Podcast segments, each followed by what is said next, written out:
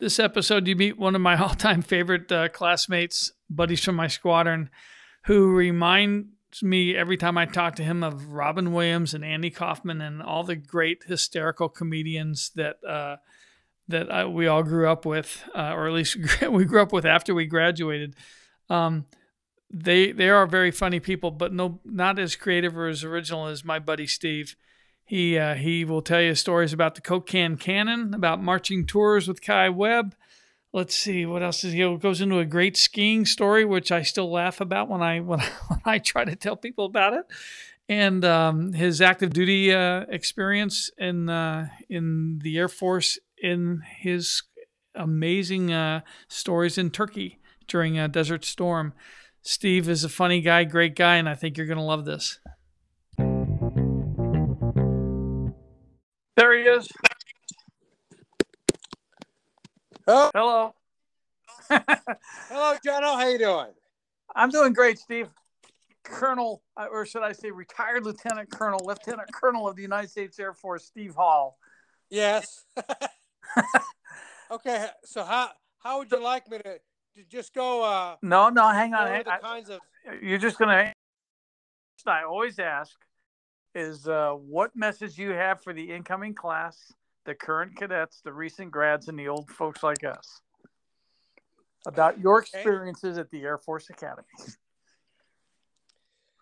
The uh, well, let's take that in order. The for the incoming cadets, always mentally turn down the volume of anybody yelling at you. The purpose of of people yelling at you, multiple people yelling at you during basic training, is try to get you to choke, to try to get you to be overwhelmed, to try to control your mental state. Don't let them. Learn to laugh at what is happening to you when you are being, when you otherwise would be seem overwhelmed with people around you when you're cold, tired, wet, uh, sweaty, hot, injured, whatever it is. Don't let all those irritants sway your calm thought and your mental discipline. That's easy to say now. Just, and you'll find the ability to mentally turn down the volume of people yelling at you to be invaluable when you have to prioritize a certain action under pressure, like when you lose an engine, yep, or when your plane catches on fire, or when you have to bail out of an aircraft. Um, I have never done those things, but uh, in in combat, I use those things because I, I never had to use a piddle pack as a backseater in a Wild Weasel F four Phantom when my front seater went through three or four piddle packs, being so nervous he couldn't control his bladder. Okay, for those for those of you guys, if you're if you don't laugh out loud, is my my recommendation, because I laughed out loud at Jack's Valley and built a squat thrust pit with all the squat thrusts I had to do. Exactly. So um, you'll get a chance to to become physically exhausted and to be let yourself be overwhelmed with external pressure. So there's two things you need to control: the external pressure and the internal pressure, where you beat yourself up for not performing as well as you thought you should. So you want to give yourself the, your best your best efforts, always be mentally prepared and physically prepared. Yeah. But but don't let yourself become overwhelmed. Yeah. Okay, uh, in the academy, when you, once you once you make it through basic training, uh, the most important thing is to figure out how to organize your time, and and just what time you do have to study, make it count. Just the the, the most successful guys, I wasn't in the most successful because I was in the bottom of my class, but uh, I, I learned with time to just, when you sit down, really ensure that you focus and don't let your mind wander when you're going through those physics or poli-sci or whatever, however many, the, the seven classes you have to take every semester. And just make notes after you read something to make sure you got it. So you, you don't have to, as General Georges Patton said, you don't want to claim the same ter- territory twice. uh, same thing mentally. You don't want to have to reclaim the same learning twice because you thought you claimed it, but you didn't because you didn't didn't really go into your noggin, didn't really go into your mind. Uh, so uh, the uh, another thing is the the ability to not let your emotional, your romantic life overpower your ability to focus in your intellectual life. Because when you're young and horny uh, or w- whatever, you, you tend to let emotional things overwhelm your ability to learn because you think that that someone's opinion, romantic opinion of you is the most important thing versus your ability to make success for the four years you got as a cadet. Uh, focus on the intellect and uh, just keep a, an aloof attitude towards uh, towards your romantic intentions.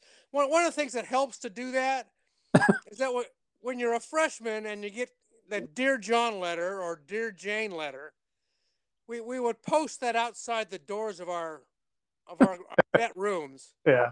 for comments. And it gives your classmates and your upperclassmen who've been through all of the things you're going through the ability to comment and keep your your perspective on your romance with the woman or guy back home in perspective of what, what's really happening in your life. Yeah, and but don't don't save that or don't publish that later because those comments get pretty deep. Well, they're, they're funny. Yeah, they're hysterical. They're hysterical. Um, there were, yes, I can tell this story. There was a a guy who just was in love with his girl back home, and, and he just wasn't getting the message that she was not going to be there for him. He says, oh, I still love you, Jane. I still love you, Jane. Please, please, please don't leave me. And so, but she said, John, I'm not going to be there. Period. Done. Over and over again. So finally, she sent a picture, a Polaroid picture. Back then, it was an instantly developable picture of her in bed with another guy to him so that he got the message. Yeah. And he sent that picture to her parents. so, so, so he got the last laugh. That's great. Yeah.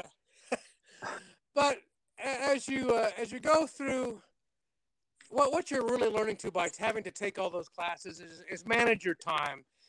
Uh, and and that that is the most valuable skill you'll ever you'll ever use, because when you get into uh, no matter what training you're in, especially when you're a commander, your time is not your own because you not only have the mission you have to execute, but you have all the your family life as well that are tugging on you to make a, to be successful.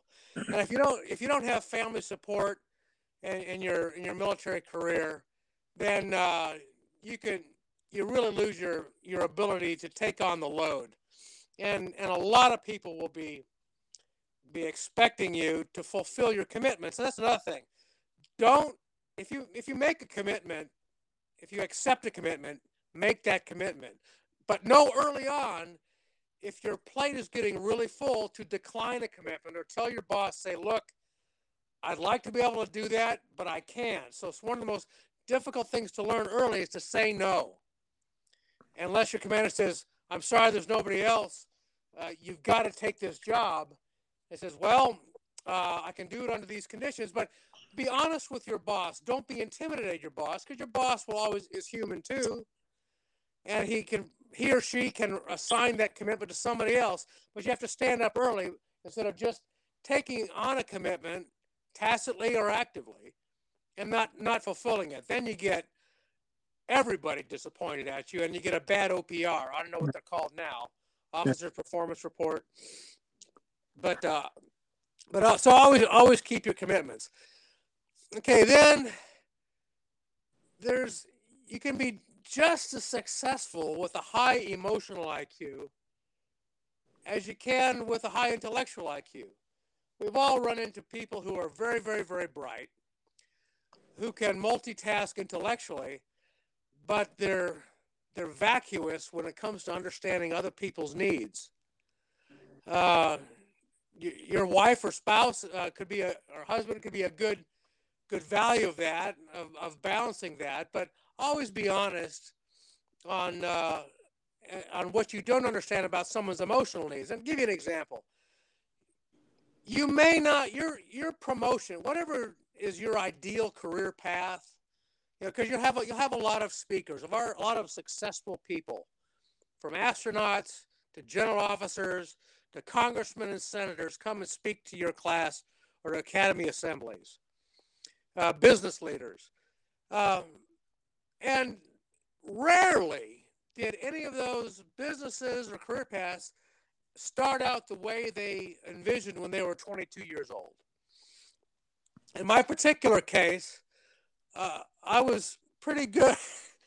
I was pretty good at, at foreign accents. Yeah. Oh, yes. I was pretty good at foreign accents. I was pretty good at foreign languages. Uh, I wasn't that great in physics. I was okay. I wasn't that great in mechanical engineering. But I, I could get people to laugh. Yep. And I could I, I could get people to, uh, I could have a, a natural assimilation with foreigners. A lot of them, because we have, you know, you can go with fifteen hundred miles in any direction in the United States of America and still find Walmarts, Kmarts, and and uh, typical fast food places. Whereas in, in Europe, you can go three three hours in any direction and, and end up speaking three or four different foreign languages. Yeah. So, and it was my ability, even though I speak German much better, my, it was my ability in Spanish that got me promoted. And here's what happened. Um, uh, The wing commander, when I deployed to Spain, I was I was part of the twenty-third Tactical Fighter Squadron back then. Now it's just called Fighter Squadrons. The the, the twenty-third, any any squadron in, stationed in Germany in general would go deploy to Spain because the weather's better. And the wing commander wanted me to set up a meeting between him, the wing commander from Spangdahlem, and the Spanish wing commander at Zaragoza Air, Air, Air Base, where we were deployed. And so I was responsible for the buses that would bring our all, all of our squadrons down to meet their squadrons at a local restaurant in downtown Zaragoza, uh, for knowing the commanders' names, where they would sit, what was on the menu, what the cost of the menu was, all these details, tons and tons and tons of details. I mean, when you're dealing with a foreign country and a foreign language, there's tons of things that you may not understand, but you have to find out. Okay, long story short, the dinner was a success. The buses arrived on time. Everybody enjoyed the meal. The commanders got along famously with each other in Zaragoza, Spain. And uh, the wing commander remembered that. I was I was a, a backseater trying to vie for a promotion as a major. Uh, but as a backseater, a fighter squadron, we were, they called us the Jacks. We were all assistant operations officers. They call us the Jacks because it's like the Pep Boys, Manny, Moe, and Jack. There's tons of them. They're all permitted trying to get become operations officers to get promoted. But I, I knew it was going to be a hard, hard thing for me to get a, an operations job to get promoted to lieutenant colonel. So what happened in my case was the wing commander remembered that I'd pulled off a successful dinner operation in Zaragoza, Spain, and then Saddam invaded Kuwait. Goodness. And then they they realized that the commander of, of the logistics support squadron was a total buffoon. Could not think himself out of a paper bag. So the wing commander fired him mm. and told my, my squadron commander, said, hey, I've got a new job for... Uh, Major Hall, have him report, drive around to my office. And so I went up and said, sir, Major Hall reporting is ordered. He says, well, Monty, that was my nickname, Monty Hall, deal maker. Monty, uh, you're not going to be flying at the mission ready rate. You're going to be flying at the mission support rate. So instead of flying four times a week, I was going to fly once or twice a week. Mm. And now you are going to take over as the commander for the logistics support squadron. Uh, I said, sir, I don't know squat about logistics. Well, crack a book, Bonnie, because it's your show. Make it happen. You are going to deploy the, the wing to Desert Storm. Wow. So, so and that's how I got promoted. As from I was an ops guy, but I had to learn logistics in a hurry. And every and then then he said, "Look, Monty, uh, you better get those pallets of munitions and spare parts in place, because as soon as that last pallet of A I M nine Sidewinders are on the ramp in Doha, Saudi Arabia, you are deploying to Turkey to fly combat missions. Mm. So, uh, so you better keep up on your operations task, because as soon as you, you get the, the pallets in place, you're going to be over Baghdad." Wow. So I had to, so I was a busy guy. I was a busy guy, but the, the those combination of being able to successfully deploy the logistics, which really wins the wars over the, uh, we, uh, we had overwhelming firepower in Desert Storm. Sure. Sure. But it's the, the logistics operations and, and the ability to get fifty N C Os. I was an all-white guy, went to an all-white high school, a virtually all-white Air Force Academy, and an all-white fighter squadron, but I had twenty-five black N C Os working for me that I had to become emotionally sensitive to their needs, yeah, to get them to execute and know that I had their back. And there's a couple stories that side issues of that, how I earned their their their trust and support. But that's where I come back to the emotional I Q. We're all fighting together as a team. You don't get to choose who you work with in the Air Force. You, a lot of times you'll be working with people who they can't, there's no replacement for, so you got to deal with some of the lowest performers you can possibly imagine. Or people you just don't click with, yeah. I, I've got a really funny story about that. Go ahead. Okay, a uh, during the logistics portion, we are loading out C fives with two hundred fifty-five thousand pounds of munitions and aircraft spare parts on the runway of Spangdahlem Air Base, because we could not park a C five off runway because it would crush, crack hmm. the concrete on the taxiways. Okay. That C five was had flown three missions back and forth to Saudi Arabia, but they could not drain the toilets. And the new crew coming on to fly that C five downrange from Spangdahlem, Germany to Doha said, "I refuse. It is red X'd. I will not fly a plane I can smell a thousand yards away." Hall, service those toilets. I said, "But this is not Ramstein or, or, or Rhein-Main. We don't have toilet trucks." Okay, so plan A, uh, just open up those valves and under the gear well and have the fire department hose that nasty blue water into the grass on the runway. Well, the German environmental people heard wind of that and said, "No way, Jose." Hmm. So uh, I had to get uh, a flatbed truck, four trash cans with liners, two hip, a pair of hip waders, some long gloves, goggles, and a hero. Mm. And that hero, I won't give him his full name, but Sergeant D was one of the the least competent people that anyone in the transportation squadron had to ever deal with. He was late. He was intellectually inhibited. He was ugly. And he was socially... wore birth control glasses and was unable to do most tasks. Okay.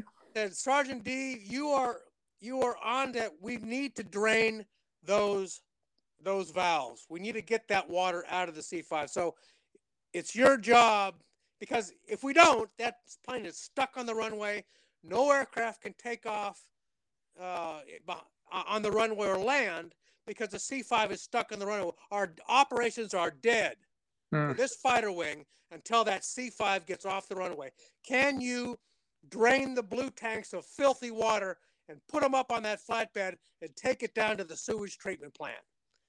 But because I had always treated this man with respect, even though he was the butt of many jokes in the squadron, I, I, I didn't laugh when people, I said, "Look, he's part of the team." This was over a couple of months after I took over. Uh, he's part of the team. We we treat everyone with respect, because you never know when it's someone's chance to shine.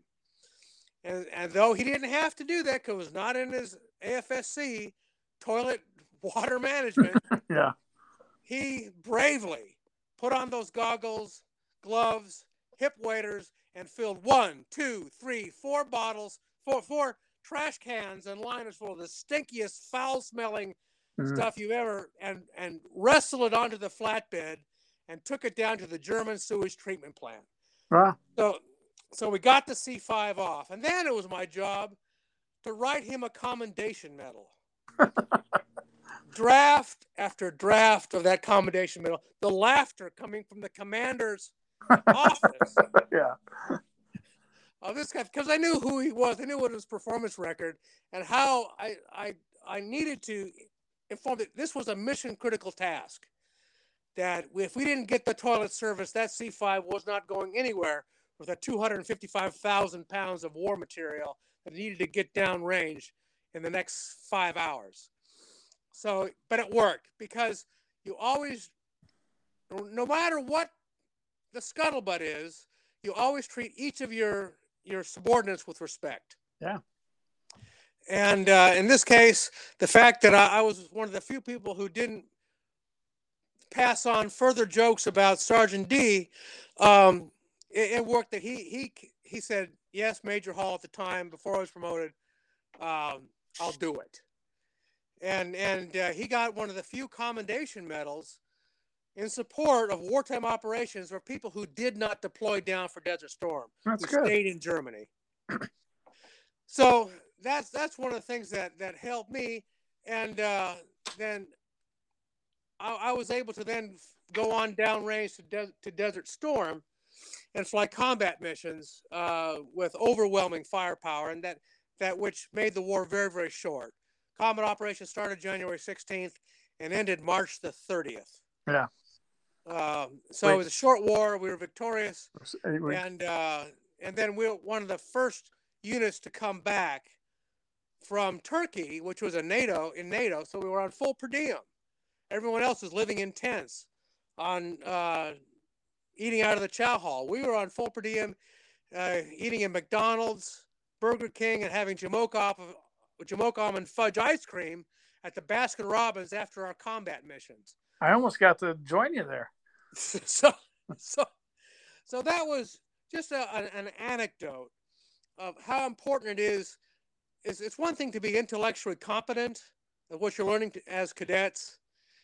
It's another thing to also understand what is going on on people's emotional makeup, because you will have to form alliances and friendships in your career, which can make the difference of, of mission success or not.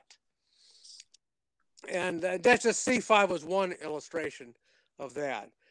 Uh, All right. Hang on. Hang on. Let's I'll get, I'll get us back on schedule here a little bit. So, Steve, Steve is taking, we're going to start at the end of the book and go to the beginning. Um, what got you to the Air Force Academy in the first place? Why'd you? Uh, I'd always wanted to fly. I wanted to be uh, fly fighters, fly upside down. I'd gone to uh, Edwards Air Force Base, which was in Southern California where I grew up. And uh, so I, I always wanted to have a, an opportunity to fly Air Force aircraft. Okay. And so that, that's what motivated me to go in the first place.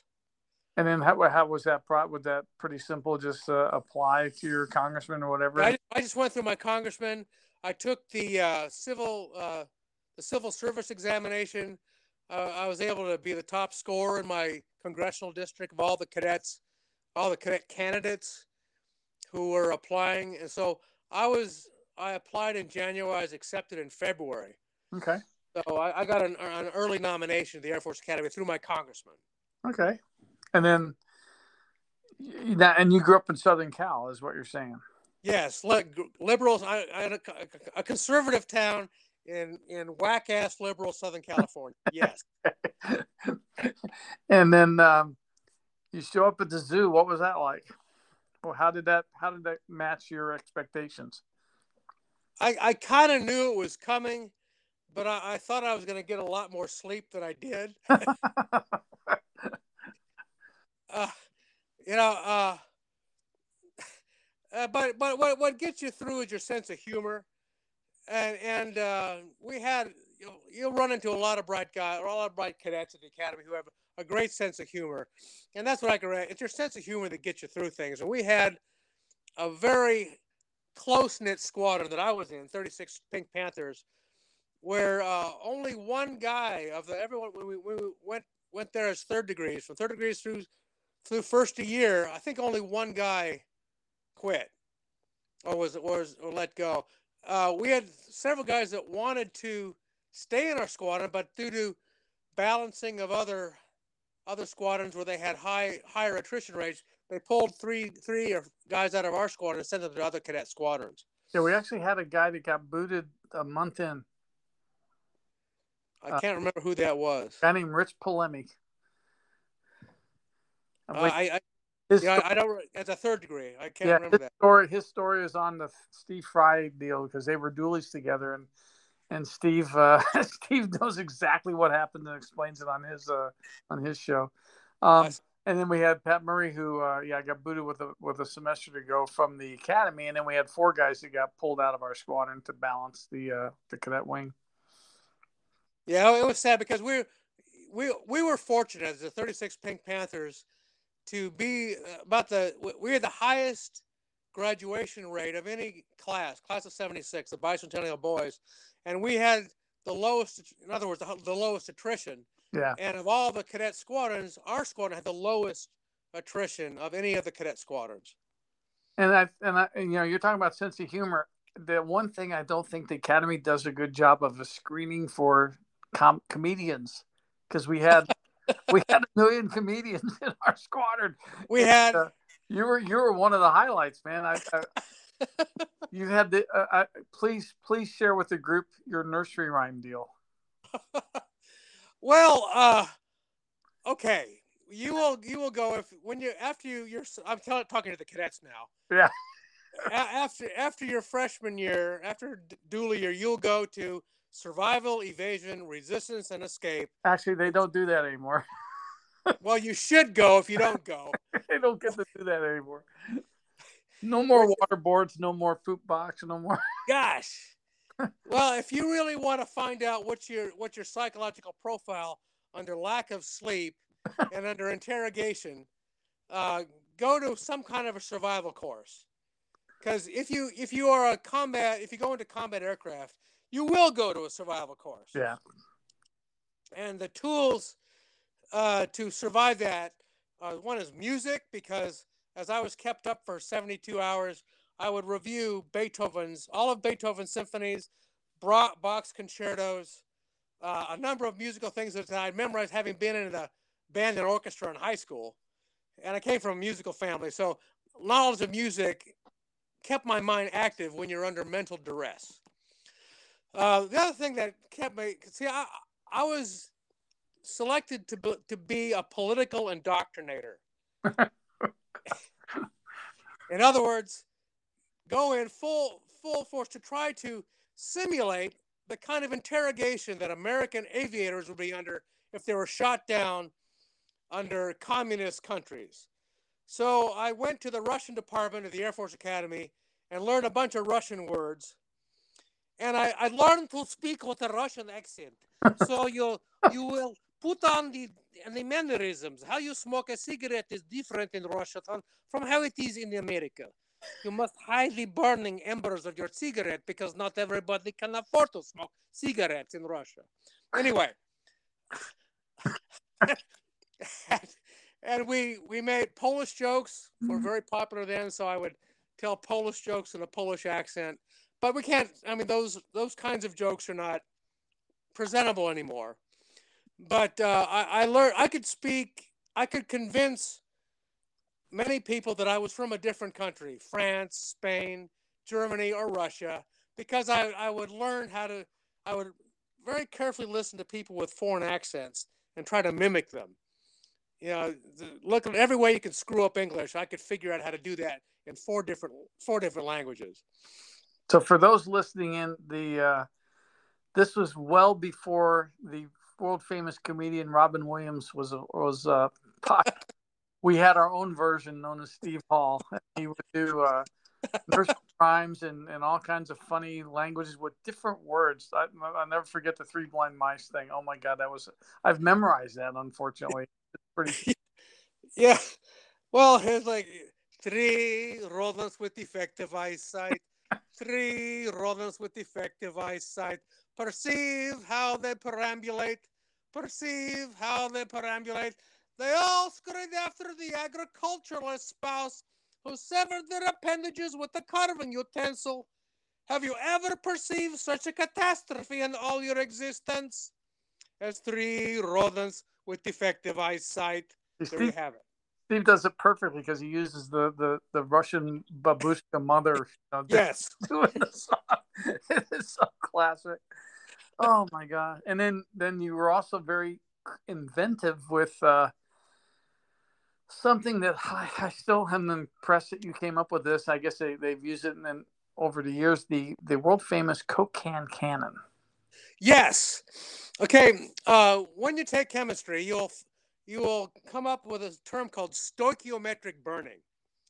And a stoichiometric burn takes an exact balance of all the molecules of fuel, in this case a hydrocarbon, of a lighter fluid, with all the molecules of oxygen, and it burns it all perfectly. So when you have a stoichiometric burn, you have the most, the highest coefficient of gas expansion. And when we take, back then there were four steel cans. Coke, Coke came in steel pull-top cans. Yeah. And we would open up both cans, both ends of three of the cans, and the final can had its base still intact. And then, son of a gun, the di- diameter of a Coke can was almost a, a perfect seal for the, for the radius of a tennis ball. And so we would duct tape these four cans together, put a small hole at the base of the can that still had the end intact, put two squirts of Ronsonol lighter fluid, warm it with our hands, put the tennis ball in, and put a, a irregular Zippo lighter at the ignition hole.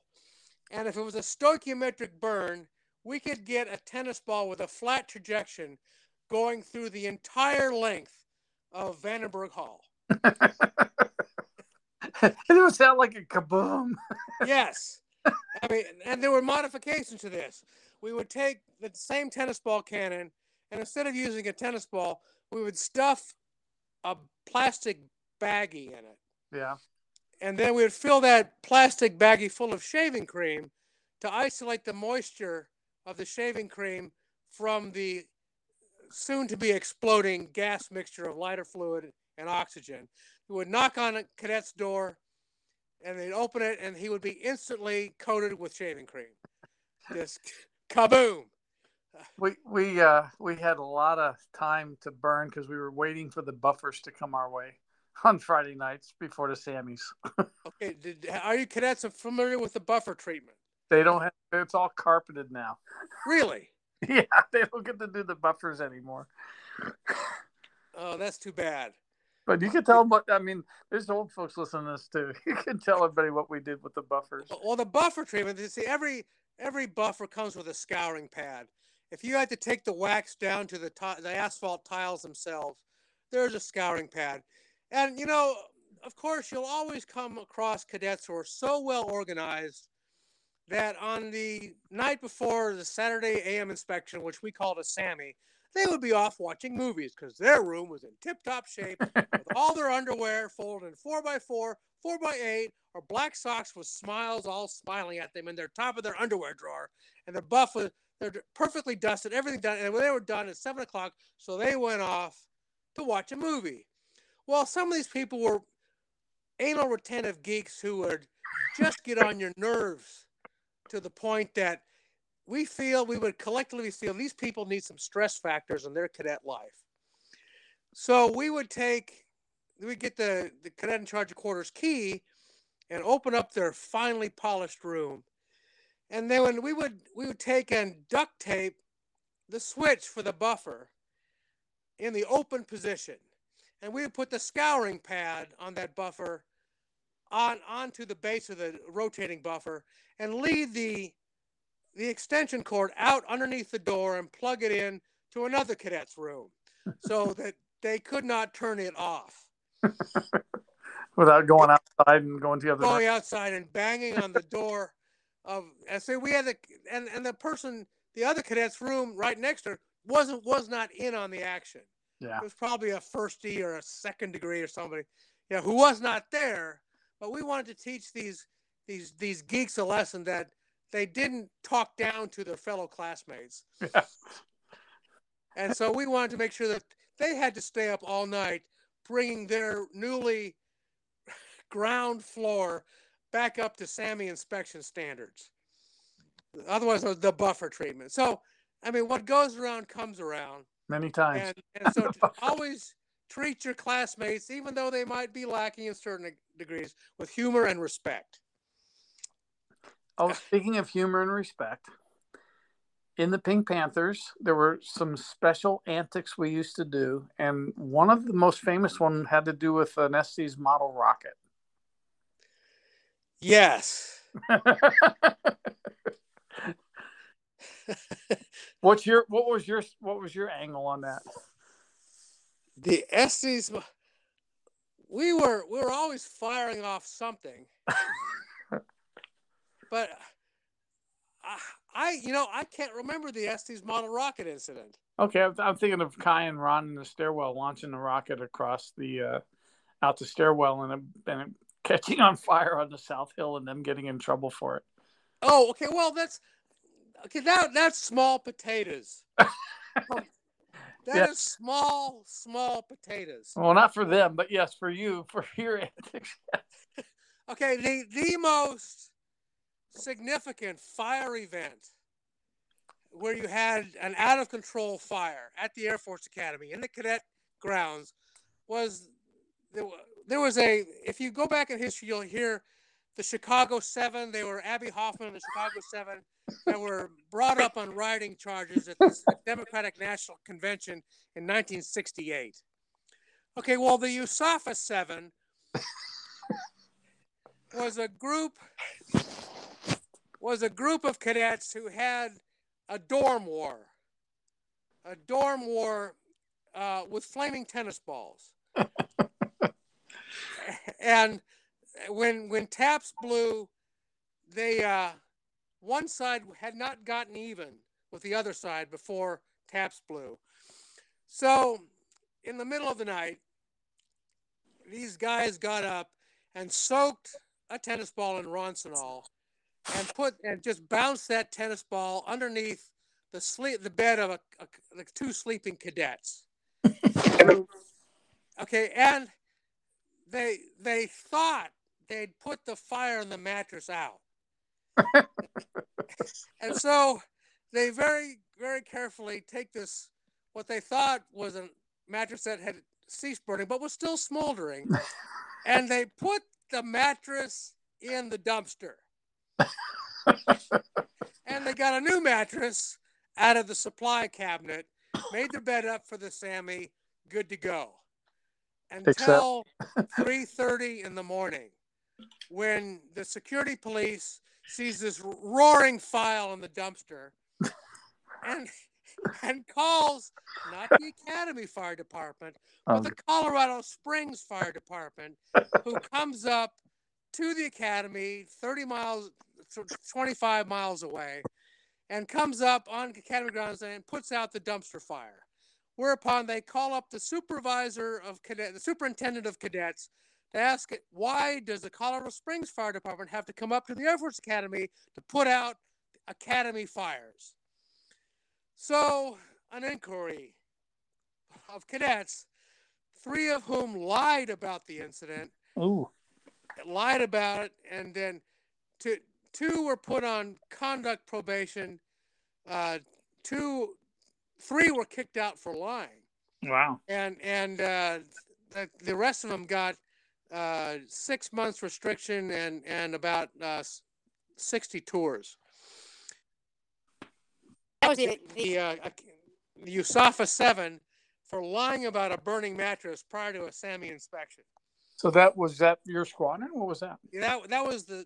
The year before I got, that was the prior year before my freshman squadron at the Blackjack twenty-first Squadron. Okay, because I, I don't remember that story at all from Pink Panthers. No, it wasn't a Pink Panther story. It was a Blackjack twenty-one story that happened to the poor people, but seven cadets. Wow. Who, who were uh, so follow the honor code. If you do something really, really stupid, don't lie about it. Yeah, really. No, do not. You, you, you'll get a punishment, but it won't be uh, expulsion. That's, that's right. It won't be expulsion. And living your out your Air Force commitment as an as an N C O. Oh, as an yeah, that, that would be tough too. Yeah, it would be tough. So, speaking of unique things to the Pink Panthers while we were cadets, do you remember the time we all got food poisoning? Well, um, yes, and I can tell that in graphic detail. Yeah, go ahead. Um, you, in your in your cadet career as well as you in your officer career, you will come across incompetent officers. and, and and before we preface this, I want you to all understand this is what got us through COVID because the whole world got poisoned. We learned our lesson from this yes. story. Yeah, you you were, um, and and there are hidden there are hidden benefits for being on academic probation. Yes, I was on Act Pro. So, yeah, Act Pro. Here are hidden benefits. Anyway, long story short, not only do we have an incompetent uh, air officer commanding, but his wife was equally incompetent in her household duties. And one thing that Rose Alvarez did not do was wash her dishes very well.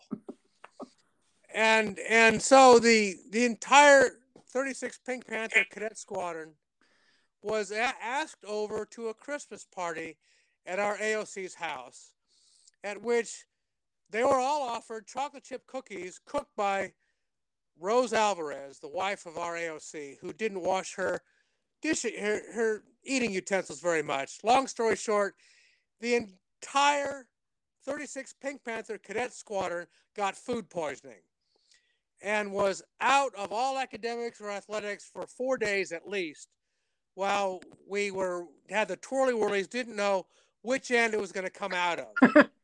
we were we were timing from the time you heard this your dorm door bolt open, running down the latrine, and figuring out which end was going to come out first. And, and it got to be such a laughing stock. Our A O C and his wife got to be such a laughing stock that that.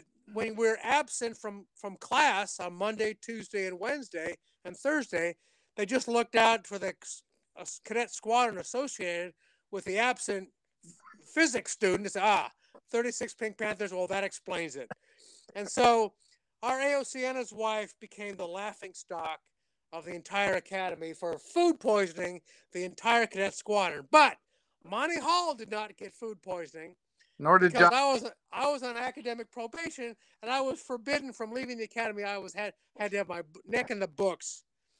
Yeah, but everybody else in the squadron who went to the Alvarez's got food poisoning. Yeah, I I did. I also was on Act Pro, and I didn't get to go. And I, the the the negative part about not getting sick was you still had to go to class, and you had to clean up all the mess in, the, in your. Yeah, it was it was bad. Pretty bad. It was. Uh, Shovel duty for a while there. Yeah, it was, it was bad, but, but you know, you, you develop really good close friends, and misery loves company is all I can say with going through uh, the, uh, an entire cadet squadron collectively food poisoned by our, our chain of command, our air officer's commander and his wife.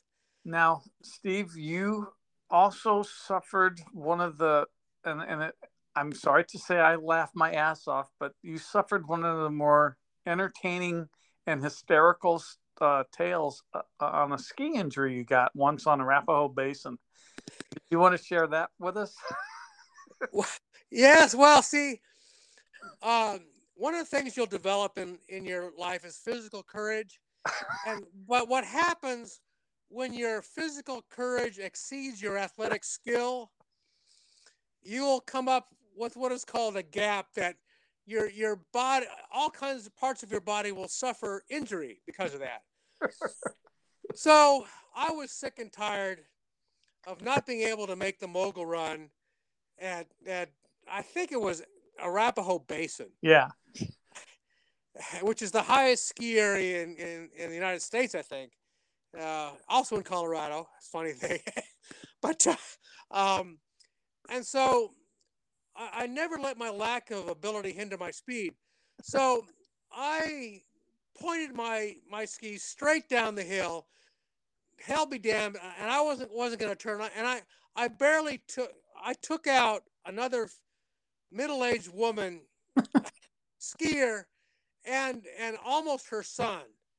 And then I'm laying in a, in a bleeding mass of writhing pain at the bottom of the hill. We're all, well, not the total bottom, just the bottom of the run. Not the bottom, yeah, two, uh, halfway down the hill. We're all we're we're all feeling bad, but laughing our ass off too, because it was really funny. And and then the lady that I almost killed comes to totally take one of my good friends, Steve Jorgensen, to task, a fellow cadet in the squadron, and said, "In all my eighteen years of skiing in Colorado, I have never experienced a more disrespectful, more incomprehensible group of boys than you." And, and Jorgie saying, "He's my friend, but I can't control him, for God's sake." He is your friend, and you can tell him that he cannot go around killing fellow skiers, for God's sake. Yeah. Don't ever, ever let him do that again. So, so the phrase, "in all my eighteen years of skiing in Colorado." Yeah. Uh, that was that was cadet lore in the thirty-six Cadet Squadron. Well, we I, I lived to survive. On the mountain heard it. So. Yeah, because she was yelling. Yeah. And, Jor- and I think uh, Slim Connors was with Jorgensen. Well, we were all there. I think there were a whole bunch of us. Yeah, I, I remember hearing it and seeing it. Yeah, because yeah, the, they the, the witnesses saw me take out her son and barely miss her, and then. But luckily for you, you were in such miserable pain, the ski patrol came and saved you, right? Yes, they came and took me down the slope, uh, and I didn't. I didn't ski much after that. Hang on, but, hang on. Tell us how they got you down the slope. There's this to me. This was the thing. I can I can barely speak it. I laugh so hard at hearing. Well, they they got they got their stretcher, the like a tube, a toboggan dude. Yeah, a toboggan dude, and two guys. They they you know one guy's the lead, the other one follows and. And, oh, no, there's a guy who, who's leading the toboggan who gets other skiers out of the way in case someone else would be so stupid or so inconsiderate of their fellow skiers to not let the ski patrol take an injured skier off the slope. Yeah.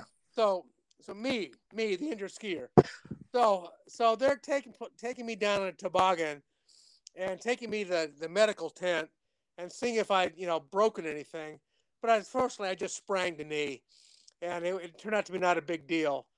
But uh, I wasn't doing a whole lot of athletics back at the academy for a week or two. But but I made it through that experience, and then, I mean, just everybody in the squadron saying, "In all my eighteen years of skiing in Colorado, I right. have never, ever so, come across so... a more inconsiderate group of boys than you."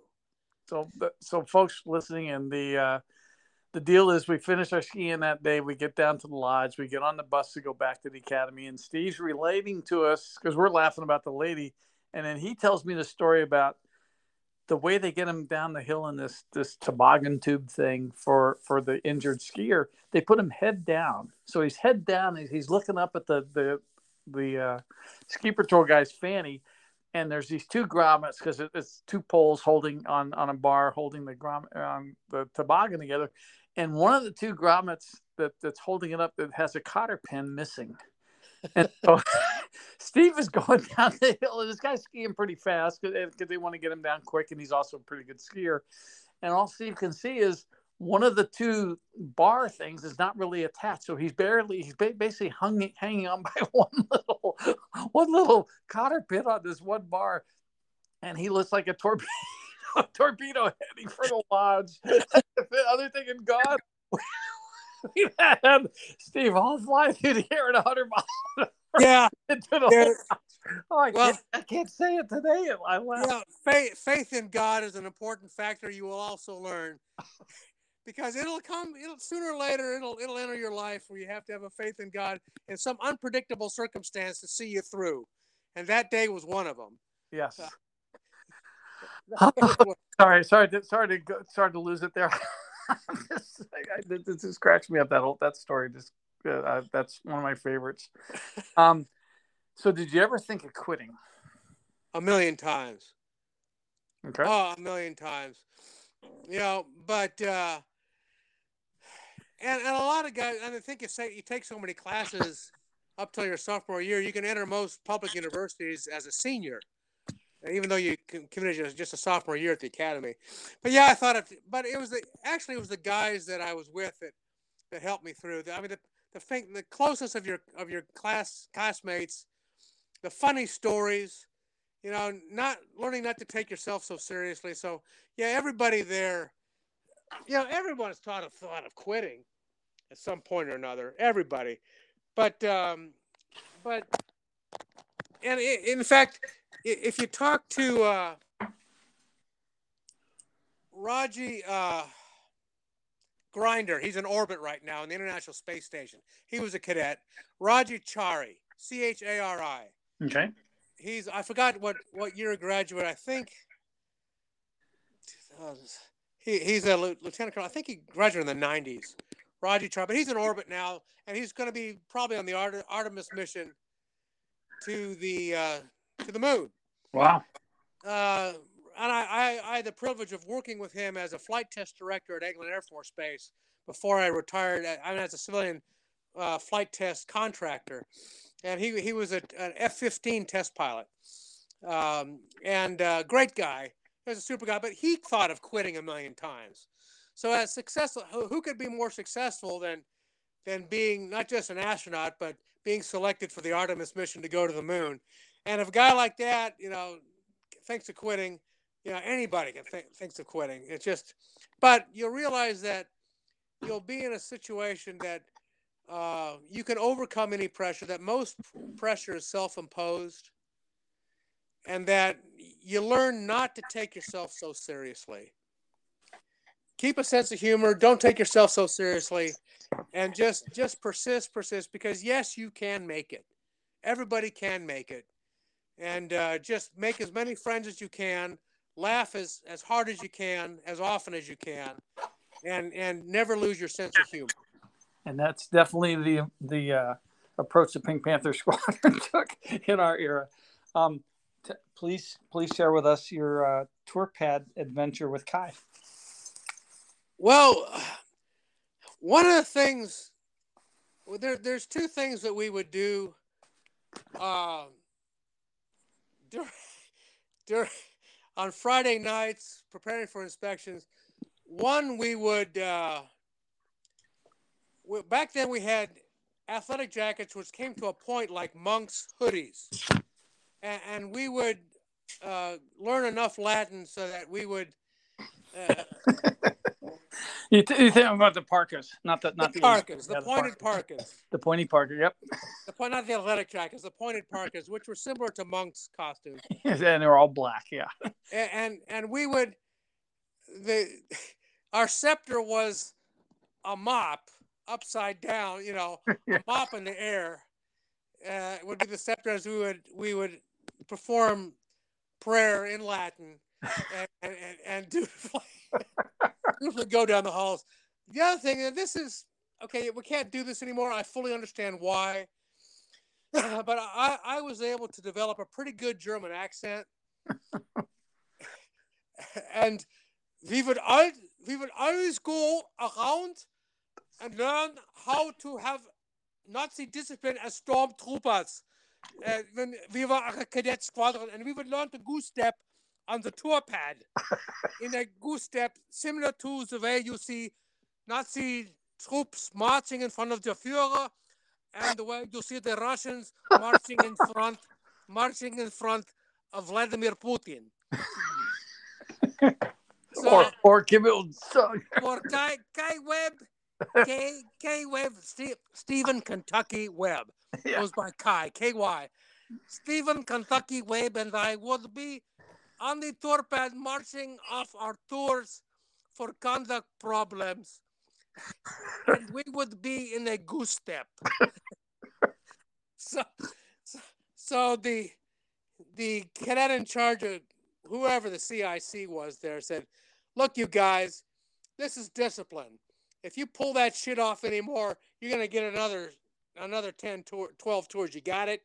So we said, well, we didn't want to have our Fridays and Saturdays consumed on the tour pad. Yeah.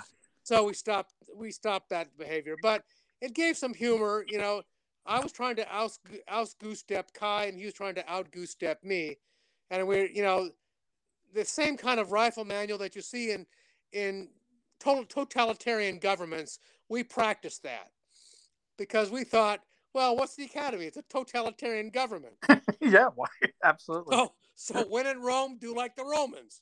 So, so but uh, you you you have to take your punishment seriously because it is, it is there to modify your behavior towards or the true order and discipline which every military organization requires.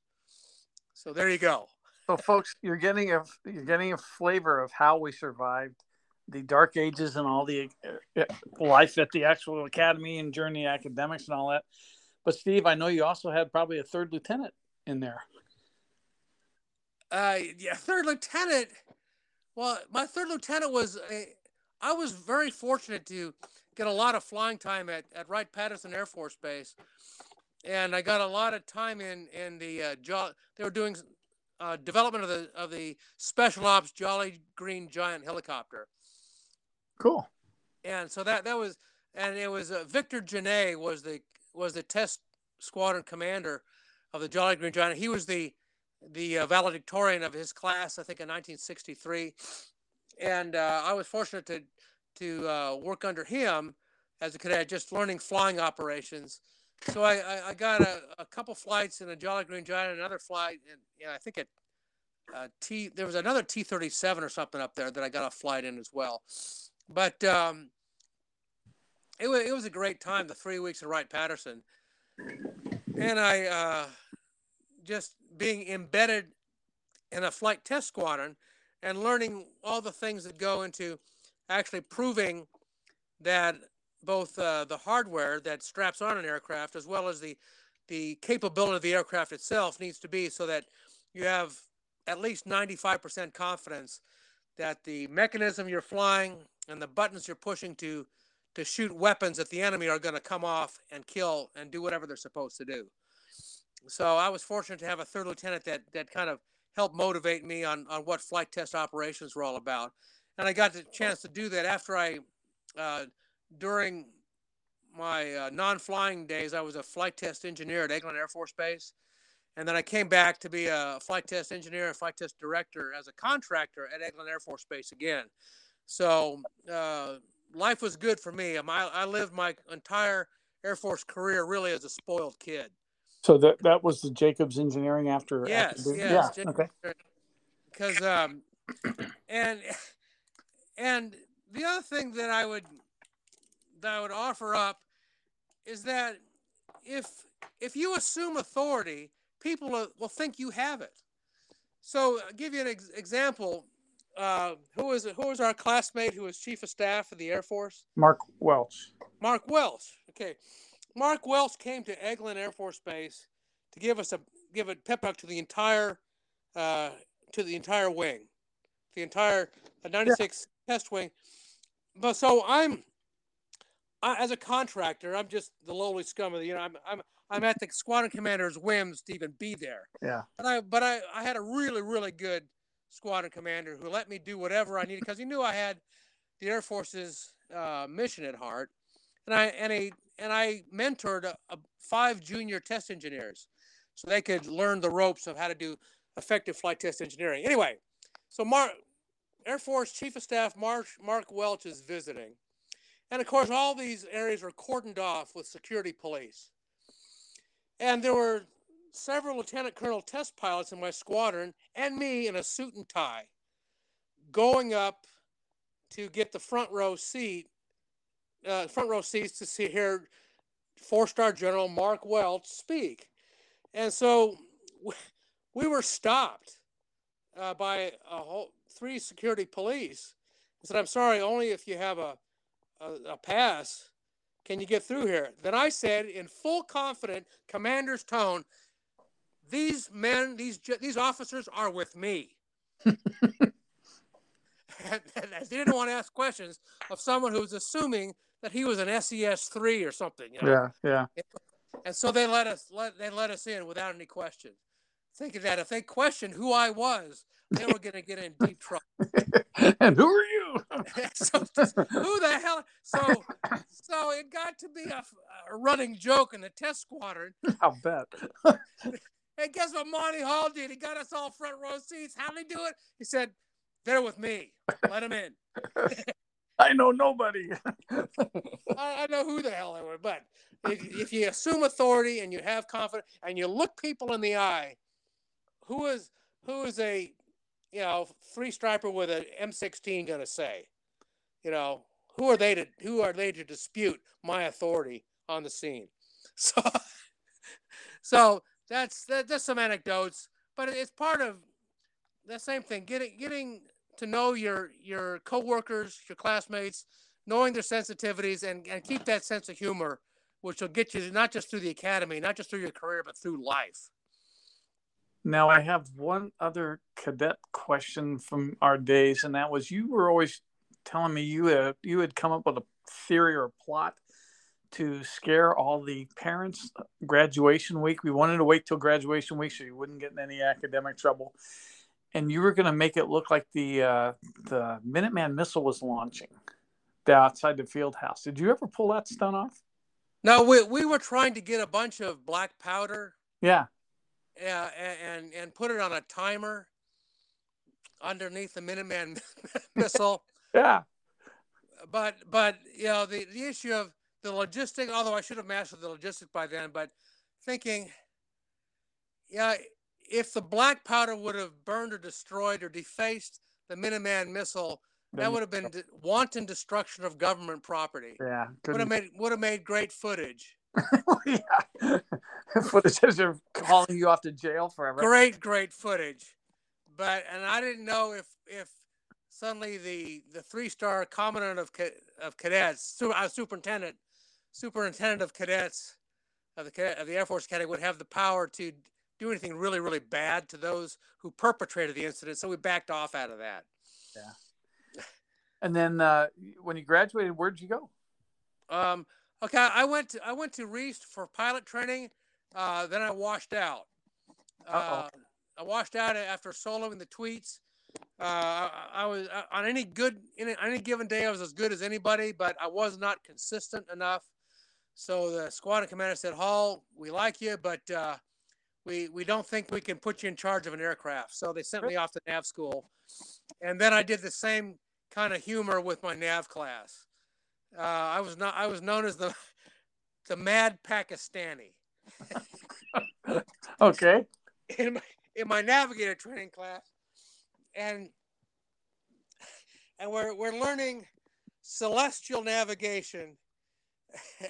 And I would always come up with this high-pitched Pakistani voice. That's something along, if you ever click up on YouTube, the comedian, uh, oh, God, he was on Saturday Night Live. Uh, there is the cannon, but not the cannonballs. uh, okay. Yeah. Well, we get, we, get the, we get the picture. So I, I would say it is very, very high-pitched Middle Eastern accent. I'm trying, trying, trying, trying. Nothing. Nothing happened in my head. I can't understand nothing. I try the celestial. I try the sextant. Nothing happened. I try and nothing. So, so a- Andy Kaufman. Okay. Click up Andy Kaufman and yeah. his routine. Uh, you'll see, get a, get a gist of that, but but uh, we we got the results. I believe it or not, I got one of the best results out of a celestial navigation test. Wow! And navigator training, and and a couple guys pinked it, pinked the exam, had to take it again. But the squ- but the cl- the instructor took off from that. And he took that. You pinked it. You pinked it. He says, "I'm trying and trying and trying and trying and nothing." So, the entire class took up that mantra. Oh my gosh! Of well, And we did have Middle Eastern uh, second lieutenants well, we had, uh, we in had, our navigator uh, class. Oh, we had Iranians going through flight training in Pensacola. Yeah, yeah, that was that was bad. And One that was back, was back when they were called Iranians. And yeah, back when they were called Iranians. And the uh, instructor pilots in Pensacola used to call them migranians because they gave them headaches all the time. Yeah, exactly. I, I have all kinds of stories of oh, Islamic-based yeah. flight buffoonery. Well, yeah, um, and it's, it's a different culture, different different concepts. I mean, well, that, that and they believe that Allah wills it, no preparation, no intellect. Allah wills your performance in the aircraft. Yep. And uh, and funny, funny stories along that. But if, if someone is, is Islamic and going to the Air Force Academy, best wishes to you. But um, but it, it, it's a different culture. If yeah, and if you're If you're at the academy, you're going to learn how to think. It's it's going to t- you're going to learn how to think, regardless of what is your religious conviction. Yep. So you end up as a so you go from Celestial Nav to Wild Weasel, where you never even saw a star again, right? No, I never had to do celestial navigation ever again, except on a sailboat. Okay. Uh, so I, I that was the one skill I did have that a lot of people didn't, is knowing how to have a sun, moon, Venus, and get a three point solution on a sailboat, but.